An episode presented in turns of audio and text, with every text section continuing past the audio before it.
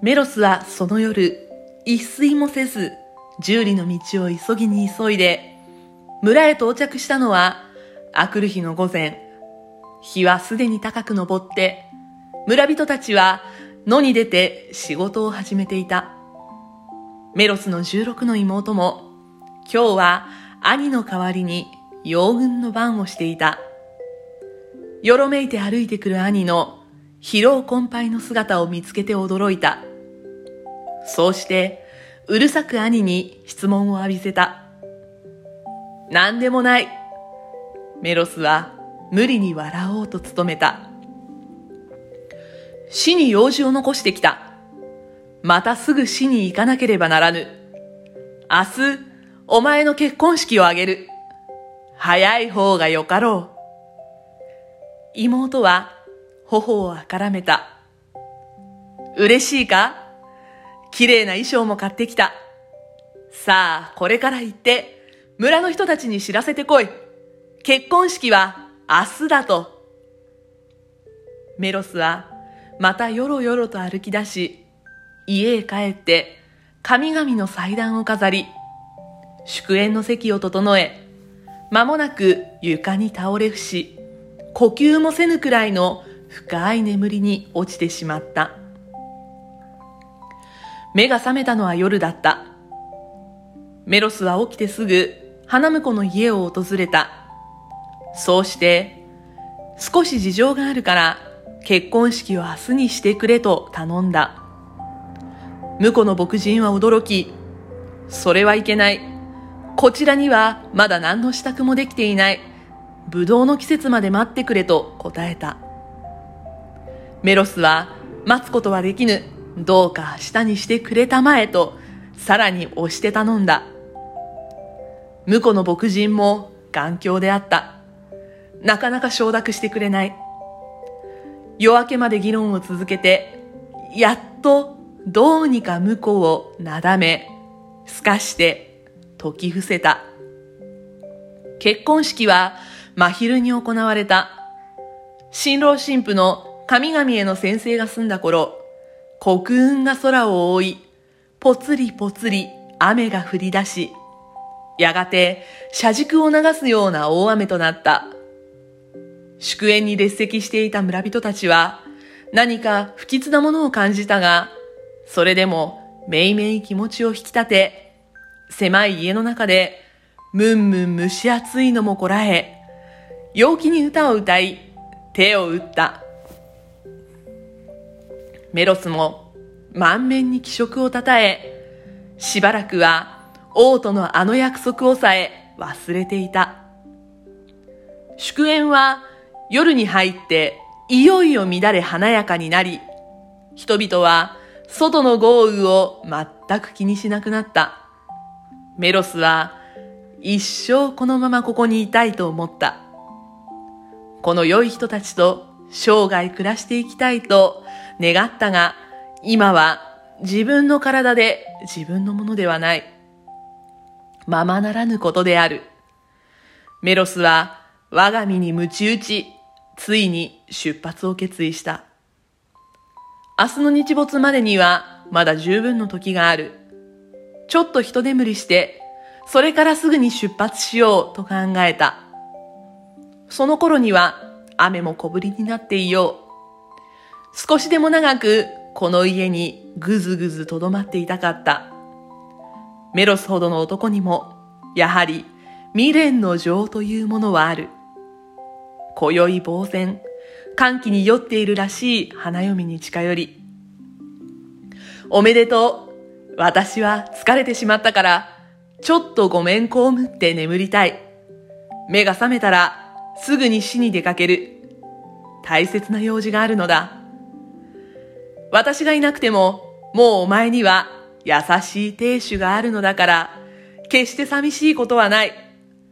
お前の兄の一番嫌いなものは、人を疑うことと、それから嘘をつくことだ。お前もそれは知っているね。亭主との間にどんな秘密でも作ってはならぬ。お前に言いたいのはそれだけだ。お前の兄は多分偉い男なのだから、お前もその誇りを持っていろ。花嫁は夢見心地でうなずいた。メロスはそれから花婿の肩を叩いて、支度のないのはお互い様さ。私の家にも宝と言っては妹と羊だけだ。他には何もない。全部あげよう。もう一つ、メロスの弟になったことを誇ってくれ。花婿はもみ手して照れていた。メロスは笑って村人たちにも会釈して、縁石から立ち去り、羊小屋に潜り込んで死んだように深く眠った。目が覚めたのは、あくる日の白明の頃である。メロスは跳ね起き、ナムさん、寝過ごしたかいや、まだまだ大丈夫。これからすぐに出発すれば、約束の刻限までには十分間に合う。今日はぜひとも、あの王に、人の真実の損するところを見せてやろう。そうして笑って、貼り付けの台に登ってやる。メロスは、悠々と身支度を始めた。雨も幾分小降りになっている様子である。身支度はできた。さて、メロスは、ブルンと両腕を大きく振って、宇宙矢のごとく走り出た。私は今宵殺される。殺されるために走るのだ。身代わりの友を救うために走るのだ。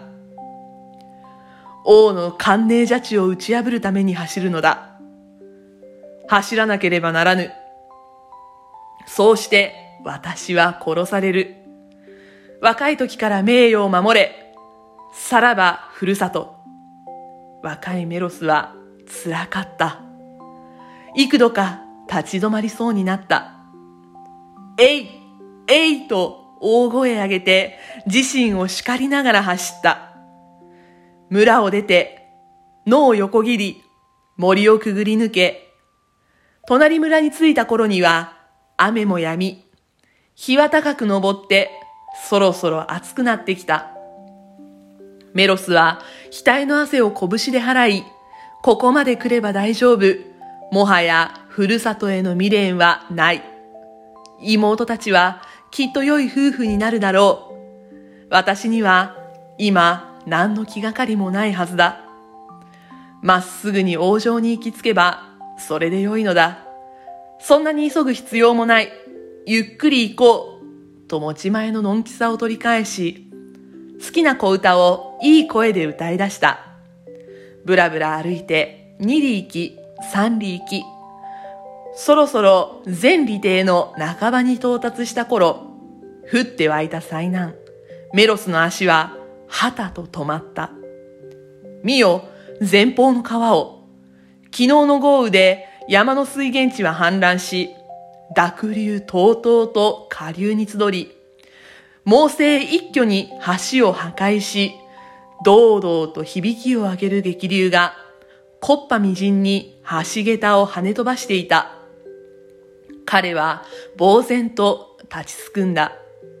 あちこちと眺め回し、また声を限りに呼び立ててみたが、慶州は残らず波にさらわれて影なく、渡り森の姿も見えない。流れはいよいよ膨れ上がり、海のようになっている。メロスは川岸にうずくまり、男泣きに泣きながらゼウスに手を挙げて哀願した。ああ、沈めたまえ、荒れ狂う流れを。時は刻々に過ぎていきます。太陽もすでに真昼時です。あれが沈んでしまわぬうちに王城に行き着くことができなかったら、あの良い友達が私のために死ぬのです。濁流はメロスの叫びをせせら笑うごとく、ますます激しく踊り狂う。波は波を飲み、巻き、煽り立て、そうして時は刻一刻と消えていく。今はメロスも覚悟した。泳ぎ切るより他にない。ああ、神々も昇乱あれ。濁流にも負けぬ愛と誠の偉大な力を今こそ発揮してみせる。メロスは残部と流れに飛び込み、百匹の大蛇のようにのたうち荒れ狂う波を相手に、必死の闘争を開始した。満身の力を腕に込めて、押し寄せ渦巻き引きずる流れを、何のこれしきとかき分けかき分け、めくらめっぽう獅子奮陣の人のこの姿には、神も哀れと思ったか、ついに憐憫を垂れてくれた。押し流されつつも、見事対岸の樹木の幹にすがりつくことができたのである。ありがたい。メロスは馬のように大きな胴部類を一つして、すぐにまた先を急いだ。一刻といえども無駄にはできない。日はすでに西に傾きかけている。